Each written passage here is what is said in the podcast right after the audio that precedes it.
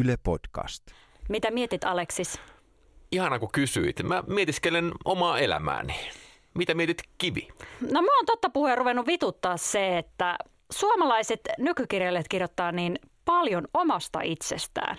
Et kun mun sukupolven jokainen kirjailija kirjoittaa vaan itsestään, niin ne aiheet alkaa toistaa itseään ja sitten lopulta koko kirjallisuus on pelkästään hesalaisten taidekouluja käyneiden akateemisesti kouluttautuneiden ihmisten kelailuja, sättäilyjä, maailman tuskaa, rakkaushuolia ja fillarointia. Aleksis ja Kivi. Eli Aleksis ja Kivi. Muusta kirjailija kirjoittaisi kuin siitä, mikä keskellä se elää? Tähän on kirjallisuuden aivan perustavimpia tehtäviä, siis kertoa siitä, mikä on minun tarinani ja mikä on meidän tarinamme. Kuuluisimpia kirjoja maailmassa tässä suhteessa varmaan Jacques Kerouacin Matkalla, joka on kulttikirja, joka oikeastaan on yhden kaverin vuodatus itsestään ja omasta elämästään. Ja sitten tuli sukupolvensa ääni. Miten tämä nyt sitten mukaan eroaa, tämä nykymeininki tästä entisestä? Se eroaa sillä tavalla, että nämä on kauhean samankaltaisia keskenään. Kirjailijat tulee samoista taustoista. Ja se näkyy kirjallisuudessa. Ja tämä ehkä liittyy tähän maailmaan, jonka keskellä me eletään tällä hetkellä. Kirjailijan pitää brändätä itsensä, sen pitää luoda itsestä jonkinlainen ilmiö. Sitten taas kirjallisuutta julkaistaan lähinnä tietyissä kouluissa tulleilta ihmisiltä. Ja ne on yleensä semmoisia vähän päälle kolmekymppisiä esikoisen kirjoittaessaan. Ja niissä ei ole myöskään mitään semmoisia oikeita ongelmia niissä selfie-fiktiokirjoissa. Niissä käsitellään hyvin sellaisia pinnallisia, pieniä arkisia asioita. Et se on oikeastaan semmoista etuoikeutettujen ihmisten etuoikeutetun elämänpiirin käsittelemistä. Ja siinä näkyy semmoinen tämän ajan korostettu yksilöllisyys.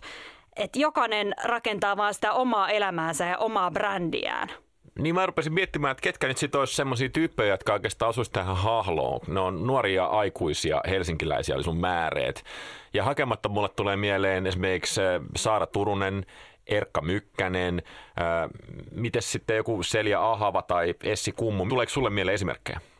No kyllä sä aika monta siinä nimesit jo ihan oikein. Tämä on ihan, ihan semmoista, mikä on just tätä tunnistettavaa. Ja sitten ehkä se on huomionarvasta, että on vaikea tavalla erottaa, että missä henkilö missä taiteilijabrändi ja missä se kirjailija minä, missä niiden rajat menee, niin se kanssa liittyy siihen ilmiöön. Ja sitten näihin kirjoihin liittyy myös semmoinen, että niissä on ikään kuin filtteri päällä. Niissä halutaan antaa kaunis kuva itsestä ja jotenkin semmoinen hyveellinen ja oikeellinen kuva omasta itsestä myös niin kuin minä kertojana. Ne ei ole tämmöistä Knausgård-tyyppistä proosa, jossa vyörytettäisiin tavallaan päähenkilö kirjailija kertojan elämän virheitä ja epäonnistumisia. Mä mietin tätä, kun mä luin tuon Saara Turusen sivuhenkilön, kun siinä on tämmöinen kohtaus, missä tämä kertoja, Saara Turunen kenties, menee teatteriin ystävättärensä kanssa. Ja tämä ystävätär on kuvattu sillä tavalla, että sitten on helppo päätellä, että se on Laura Birn, kenties, ainakin se esikuva sille. Ja tämä kertoja sanoo tälle ystävättärelle poikkipuolisen sanan esityksestä, jossa tämä ystävätär on siis mukana. Ja tämä ystävätär pahoittaa siitä vähän mielensä, jonka jälkeen kertoja pyytää sitä anteeksi. Ja luettoni tämän mä jäin miettimään, että tämä jotenkin niin kauhean arkipäiväinen ja sellainen kevyt tapahtumain kulku. Että olisiko esimerkiksi Saara Turunen voinut kirjoittaa tähän kirjaan sellaista tilannetta, että niillä olisi ollut aivan hirvittävä riita siitä esityksestä. Ne olisi oikeasti loukannut toisiaan pahasti ja niillä olisi mennyt vaikka välit. Niin mä luulen, että tällaista kohtausta siihen kirjaan ei olisi voinut kirjoittaa, koska sitten kaikki olisivat päätelleet, että kappas vaan nämä kaksi ihmistä, Saara Turunen ja Laura Birn, ovat nyt riidoissa keskenään. Tässä on sellainen riski, että pienentää niitä mahdollisuuksia, miten kirjallisuudessa voidaan käsitellä maailmaa, koska niitä pitää jotenkin käsitellä semmoisella tavalla, että se kestää päivänvaloa myös suhteessa ihmisten julkiseen minään.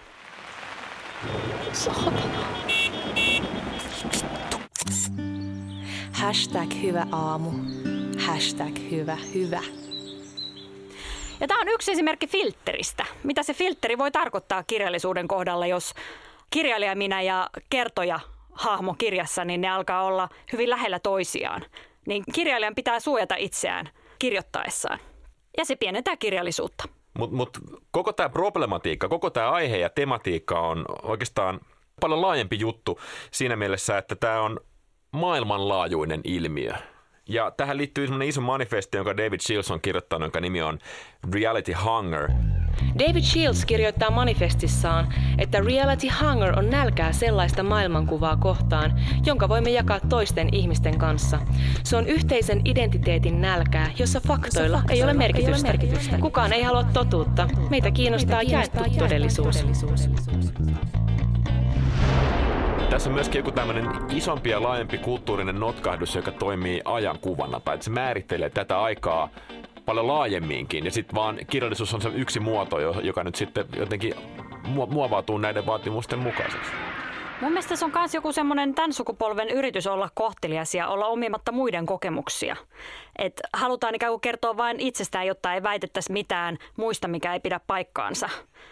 Ja sitten tässä on joku sellainen ajatus kanssa, että pieni on suurta ja henkilökohtainen on poliittista.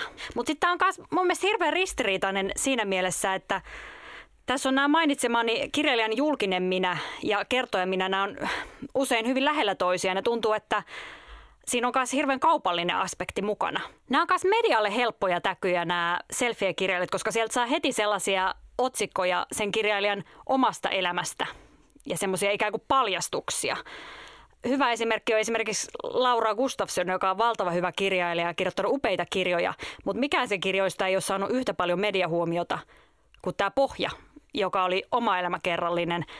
Ja se oli mun mielestä jopa vähän hassua, kun se oli kaikissa naisten lehdissä ja siellä äh, revittiin sitä, että kuinka monen kanssa hän on ollut sängyssä onko tässä sit kysymys sit vaan sun mielestä puhtaasti siitä, että nämä on vähän niin kuin median uhreja nämä kirjailijat itse, koska mun on tosi vaikea ajatella tai lähteä jotenkin myötäilemään sitä ajatusta, että nämä kirjailijat itse matkis kaikki toisiaan. Ne olisi kaikki pyöräileviä fillarikommunisteja Helsingistä ja, ja akateemisesti koulutettuja. Siinä on ehdottomasti rakenteet, jotka tuottaa kirjallisuutta tähän maahan, niin ne on siinä takana. Kustantamojen pöydiltä julkaistavaksi päätyy hyvin paljon kirjallisuuskouluja, käyneitä kirjailijoita, jotka taas on käynyt jonkun mankelin läpi, mikä tuottaa tietynlaista lopputulosta. Sitten taas saatetaan päätyä julkaisemaan niiden piirien kautta, joita tunnetaan, missä liikutaan. Ne rakenteet tuottaa itsessään sitä, että ne julkaistavat kirjat on samankaltaisia keskenään. Ossi Nyyman on pitkään aikaan ainoa duunarikirjailija, joka meillä on tullut uutena kirjailijana. Ja hänenkin kirjassaan nimenomaan kerrotaan niistä rakenteista, jotka tekee hänestä kirjailijan. Eli hän menee sinne kriittiseen korkeakouluun ja alkaa puhua Derridasta. Ja kappas vaan hän on kirjailija.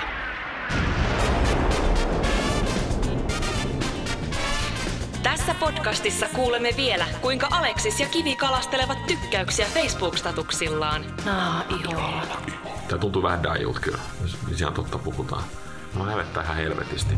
Mua harmittaa. Tässä vain kymmenen tykkäystä, tässä on puoli tuntia ollut toi julki. Lisäksi avaamme jälleen podcastin päiväkirjahuoneen ovet. Kuka tunnustaa ja mitä? Jos me katsotaan kirjallisuuden historiaa, että miten kaikki romaanit on syntynyt, niin tämä selfie-ominaisuus on ollut mukana alusta asti. Siis jostain muinaisista kirjeromaaneista tai päiväkirjaromaaneista. Niitähän on valtava määrä jostain Goethestä ja Schilleristä lähtien tässä ei ole niin mitään semmoista, mitä ei olisi tehty aina. Mutta jos me katsotaan sukupolvi kerrallaan, miten me ollaan tultu tähän, niin mun mielestä tämä nykyinen sukupolvi, tämä selfie-kirjallisuussukupolvi on huomattava parannus, jos me verrataan aikaisempaan. Koska silloin kun nämä Anna-Reena Härköset ja Anja Kauraset, Harri Sirolat, Pirkko Saisiot ja Henrik ja Märta Tikkaset astuvat näyttämölle, niin se oli oikeastaan semmoista patsastelua. Se oli sellaista äh, astun teidän kuolevaisten keskuuteen. Tämä oli niin kuin rokkitähtien aikaa. Jos me ajatellaan Anja Kaurasta, se oli kaksi vuotta julkisuudessa kirjallisena hahmona, ennen kuin se oli julkaissut mitään. Vähän niin kuin laupiaana ja messiaana minä tulen ja ratkaisen kaikki kirjallisuuden ongelmat. Että sen julkisen minän ajatus oli aivan toisenlainen. Ja tässä on oikeastaan iso muutos tapahtunut sitten 2000-luvulle, kun me tullaan. Et mä näen tämän miellyttävämpänä tämän itsereflektioon kykenevän selfie-kirjailijasukupolven, koska siinä on kuitenkin se joku dialogi olemassa. Oleellista kanssa tässä selfie-sukupolvessa on myös se, että Kertooko itsensä kautta muista ilmiöistä vai itsestään muiden ilmiöiden kautta? Jos mä vertaan vaikka Laura Honkasalon Sinun lapsesi eivät ole sinun romaaniin, joka käsittelee taistolaisuutta ja Neuvostoliiton kaatumista lapsen silmiin. Se on hirveän oma elämäkerrallinen romaani ja hyvinkin paljon itsereflektiivistä. Mutta se ero just siinä, että se tarkastelee itsen kautta näitä tapahtuneita ilmiöitä. Se tarkastelee politiikkaa myös itsen kautta. Eikä niinpä, että se tarkastelisi politiikan ja, ja ympärillä olevien ilmiöiden kautta itseään. Tämä on kahden oleellinen pointti ylipäätään tässä selfie-kirjallisuudessa, että tämä käsitys poliittisuudesta. Tämä liittyy tähän aikaan, jossa hahmotetaan, että politiikka on arkipäivää. Ja jokainen sun tekemä valinta siitä, että mitä sä otat lautaselle lounasravintolasta siihen, millä välineellä meet kotiin ja mitä sanot työkaverille päivän alussa, niin ne kaikki on politiikkaa. Politiikka asuu ihmisen arjessa ja yksityiskohdissa, kun taas ehkä aikaisemmat sukupolvet on ajatellut, että politiikka on isoja yhteisiä, yhteisöllisiä ää, sukupolviliikkeitä. Että politiikka on se, että lähdetään yhdessä marssille tai kirjoitetaan banderolleja tai kirjoitetaan jotain manifesteja tai perustetaan AY-liike. Mulla on semmoinen teoria, että vuonna 1976 vuonna syntyneet, e, tai se oikeastaan se on vedenjakaja sukupolvi. Sitä ennen syntyneet suomalaiset on kaikki sitä mieltä, että meillä on vain yhteisiä asioita. Ja sen jälkeen syntyneet suomalaiset on hylännyt yhteiset asiat. Tämä voi jokainen käydä testaamassa semmoisella esimerkillä, että 76 vuonna sitä ennen syntyneitä suomalaisia on helppo esimerkiksi syyllistää siitä, jos ne ei muista, kuka voitti viimeisen Finlandia palkinnon kirjallisuudessa. Ja okei, jos ne muistaa sen, niin kysyt, kuka se olisi, joka voitti toissa vuonna sen palkinnon. Sitten ne alkaa raapi takaraivoa ja ne on tosi kiusaantuneita, koska niiden pitäisi tietää se. Se on yhteistä meidän kulttuurin kuuluvaa asiaa, joka kaikkeen kuuluisi tietää. 76 vuoden jälkeen syntyneet sanoo suoraan, että en mä muista tai en mä tiedä tai mitä väliä sillä asialla on, koska ei ne jotenkin ajattele yhtään, että niiden maailma rakentuisi samanlaiselle yhteisyydelle kuin, kuin mitä aikaisemmin. Et käsitys siitä, että tästä julkisesta minästä on nimenomaan henkilökohtaisempi nykyään kuin aikaisemmin oli mahdollista. Rokkitähtisukupolven aikana julkinen minä oli kaikille yhteinen. Ne oli pieniä Jeesuksia jokainen. Nyt me ollaan henkilökohtaisia personal Jeesuksia meni, niin kuin Depes Mode laulaa. Ja toisaalta tämä selfie-fiktio on itse asiassa hyvin homogeenista ja yhtenäiskulttuuria korostavaa sisällöltä. Et siellähän ei ole hirveästi etnistä diversiteettiä, ei oikeastaan muita luokkia kuin vaan tämä luovan alan prekaari.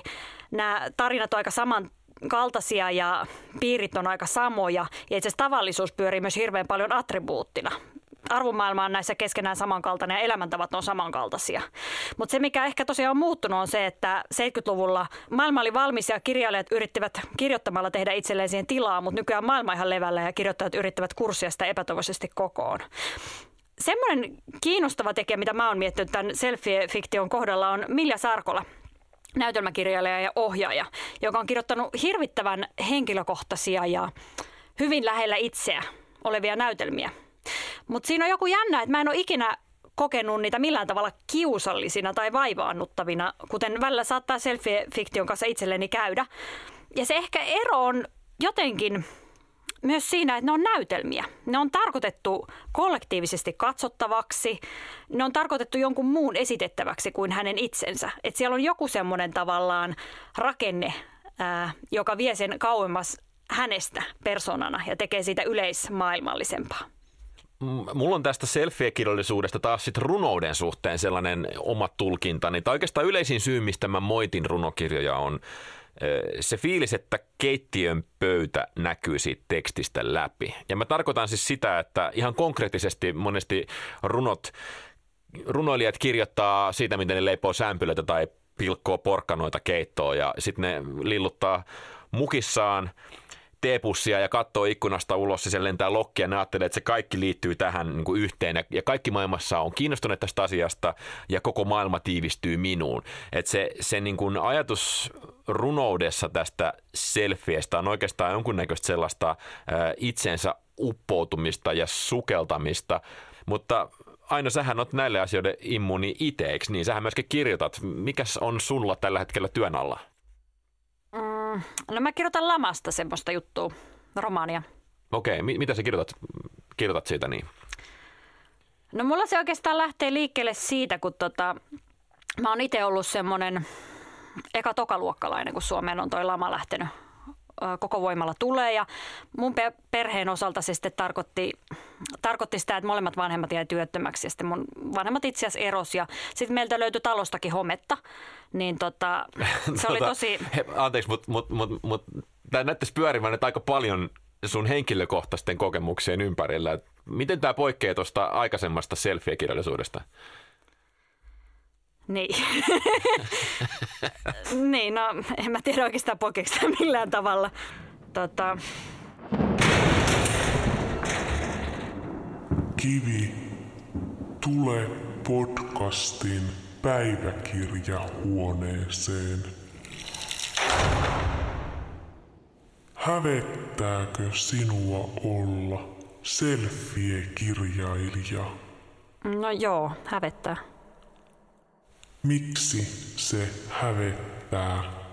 Mä kuvittelin jotenkin, että mä olisin kyennyt jotenkin olemaan laajempia, yleisinhimillisempiä. Sitten mä yhtäkkiä huomaan, että mä itse asiassa teen ihan samaa myös itse.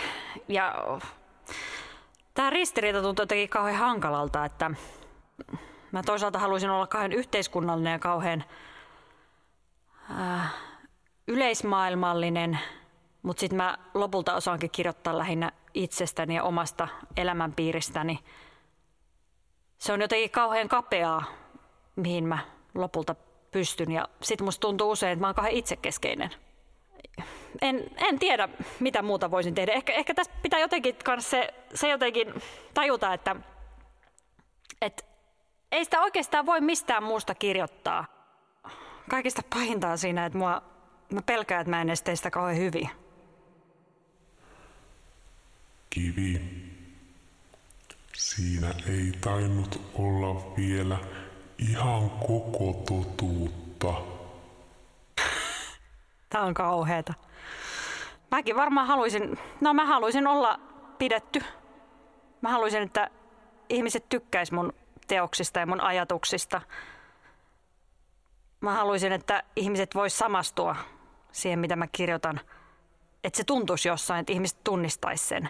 Mutta hyvin paljon siinä on kyse myös siitä, että haluaisin itse tulla hyväksytyksi. Mä haluaisin olla hyvä kirjailija. Naama iholla, naama iholla, naama iholla. Okei, mä kävelen nyt himaa ja yritän keksiä, että mikä voisi olla sellainen päivitys, mikä keräisi mahdollisimman paljon tykkäyksiä. Joku sellainen, jos mä kerron itsestäni jotain henkilökohtaista. Toimiks tää? Joo, kyllä se varmaan jotain nauhoittaa. Ei kauan mä hirveältä. Okei. Okay. Mä päätin, että mä en valehtele yhtään mitään. Mä, jos mä teen suuren tunnustuksen, niin sen täytyy olla totta. Mä ajattelin, että jos mä tein ihan sille härskisti, että mä jotenkin hehkutan vaan omaa elämää, niin kun se on niin ihanaa. Niin mä päätin sitten kirjoittaa kaikkein häpeällisimmän jutun, mikä mulla on ikinä ollut. Mä oikein tiedä. Ei jotenkin jaksa nyt. Se tapahtui, kun mä olin kahdeksanvuotias. Ja nyt mä oon kirjoittanut sitä, se on tuossa se teksti. Ja sitten mä en ole ihan varma, että onko se ihan, ihan vitu typerä, mutta jos mä haluan kerätä mahdollisimman paljon tykkäyksiä ja jos mä haluan tehdä tästä semmoisen niinku selfie-postauksen, missä vaatii kunnon tunnustuksen. Tää tuntuu vähän dajut kyllä, jos ihan totta puhutaan. Ja mä hävettää ihan helvetisti. Mä nyt sain tämmöisen päivityksen tehtyä. Tässä on lähinnä pointti se, että mä kiittelen kaikkia ja kerron upeista projekteista, mitä on tällä hetkellä. Ja... Nyt mä sen ja mä kaivoin semmoisen vanhan kuvan, missä mä oon kahdeksanvuotias siihen mukaan. Ei voi pystyä. Onnea kivelle. Mun täytyy mennä katsoa, mitä se on laittanut. Täydellinen päivä. Ja se on tää käynyt siihen kaikki vitun kaverinsa. Voi vittu. Mua vähän huolestuttaa toi Aleksis, kun mä en oo kuullut sitä mitään vähän aikaa. Mä olin tunti sitten valmis, mutta tota, sillä ilmeisesti on vielä kestänyt. Mä kirjoitin tää silleen vartissa, mä pelkään, että se on käyttänyt tähän useamman tunnin tähän hommaan. Okei, okay, ja... mä laitoin, mä vuodatin sydänvertani. Mä vuodatin sydänvertani. Niin mä vähän itkin, kun mä kirjoitin. Se on nyt ollut julki kahdeksan minuuttia ja mä oon saanut seitsemän likeä. Aino älykkänä ihmisenä käyttää tuota somea hyväkseen. Aleksis oli tietysti, mä arvasin sen. Se oli kirjoittanut semmoisen tosi korkea kirjallisen ja hienon päivityksen ja laittanut vielä lapsuuden kuvan. Miten, miten tommosen kanssa voisi kilpailla? Tähän epäreiluun. En kyllä ala, jos häviin tämänkin.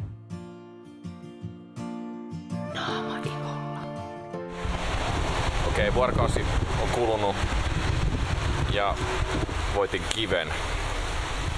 Vaikka mä olin aika varma, että kun se täkäs kaikki Fredissä ja silloin oli semmonen feels good tyyppinen juttu, että se tulisi olemaan sen selfie-postauksen kunkku.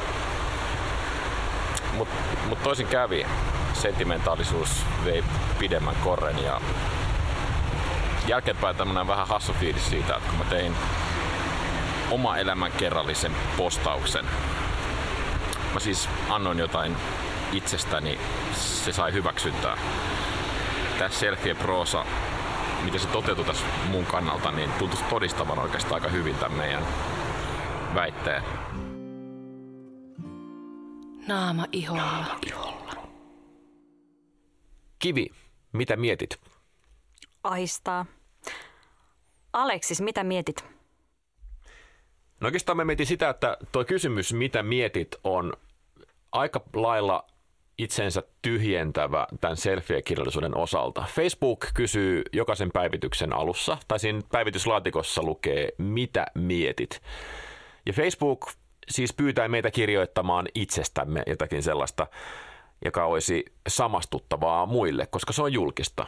Se on ikään kuin julkinen päiväkirja, josta ihmiset kirjoittavat omista asioistaan. Ja Facebookin valuutta on tykkäykset jolloin meillä on selkeä tehtävä, jos me ollaan tämmöisessä sosiaalisessa mediassa, että me pyritään tekemään sellaisia tekstejä, jotka on mahdollisimman tykättäviä. Ja, ja tämmöisen tykättävän tekstin hyvyys siis lasketaan puhtaasti sen suosion perusteella. Ja tämä on aika jännä ilmiö siinä mielessä, että ensimmäistä kertaa ikinä me voidaan tällä tavalla testata julkista kirjoittamista ja nähdä, miten hyvin se puree jengiin. Ja mua vaimaan oikeastaan aika paljon se, että Mikko Arne, joka on kirjakustantaja, on sanonut, että nuoriso-ikäluokkien paras kirjallisuus kirjoitetaan Facebookiin. Ja hän itse asiassa mainitsi, että Erkka Mykkänen on yksi parhaista Facebook-kirjailijoista. Tämä ongelma oikeastaan on ainoastaan siinä, että kaikki se, mitä Erkka Mykkänen tuuttaa Facebookiin, menee amerikkalaisyhtiön omistukseen ja se saa itse pitää vaan ne tykkäykset, ne peukut, mutta ei se voi maksaa vuokraa niillä. Ja tämä on tuottanut ihan oman estetiikkansa ja ihan oman poetiikkansa. Ja mun mielestä tämä on aika selkeä selittävä syy sille, miksi kirjallisuus nykyään, silloin kun se käsittelee kirjailijan omaa henkilöhahmoa, niin on muodoltaan muuttunut tämän kaltaiseksi. Että se ei ole enää niin oikeastaan shokeraavaa, vaan se on enemmän niin tykättävää. Mutta mä jäin miettimään sellaista asiaa vielä tästä selfie-kirjallisuudesta. Entä jos kyse ei olekaan siitä, että ihmiset pyrkii manifestoimaan sitä omaa egoa selfie-kirjallisuudessa, vaan entä jos kyse onkin siitä, että pyritään jakamaan. Pyritään näyttää jotain omasta arjesta ja jotain sellaista niin kuin hyvin arkista ja tavallista ja ää, unohtuvaa ja yksinkertaista tai henkilökohtaista pyritään antaa näköiselle vähän niin kuin noissa Facebook-päivityksissä – jaetaan jotain sellaista hyvin ikään kuin tavallista. Ja sitten mä rupesin miettimään, että tässä on itse asiassa jotain aika hienoakin, että tämä on jotain semmoista ihmisten arjen kulttuuriperintöä, jota ei ole ihan kauheasti kuitenkaan tallennettu kirjoihin ja kansiin. Mä rupesin miettimään sitä, että tämä voisi oikeastaan olla myöskin ikään kuin käänteisyhtenäiskulttuuria. Että kun tämä maailma on levällään ja ihmiset on levällään tässä maailmassa, vailla selkeitä mitään paikkaa tai suuntaa tai tulevaisuuden suunnitelmia, niin nämä yksittäiset päivitykset, jotka pyrkii olemaan mahdollisimman tykättäviä, on osa tällaista uutta yhteisyyttä ja uutta yhteisöllisyyttä. Että näiden tekstien avulla ikään kuin kurotaan revennyttä maailmaa takaisin kasaan ja luodaan yhteisiä kokemuksia toisillemme. Vaan kauhean surullista, että ehtona sille, että me voidaan olla mukana tämmöisessä ihanassa yhteisöllisen jakamisen kulttuurissa on se, että me annetaan ilmaiseksi meidän tiedot ja meidän tuottama materiaali tämmöiselle suurelle amerikkalaiselle yhtiölle, joka välittää niitä eteenpäin hyvin kyseenalaisiin tarkoituksiin. Seuraavassa jaksossa puhutaan rahasta. Tai ainakin yritetään sillä suomalaisessa proosassa rahaa ei ole olemassakaan. Aleksis ja Kivi.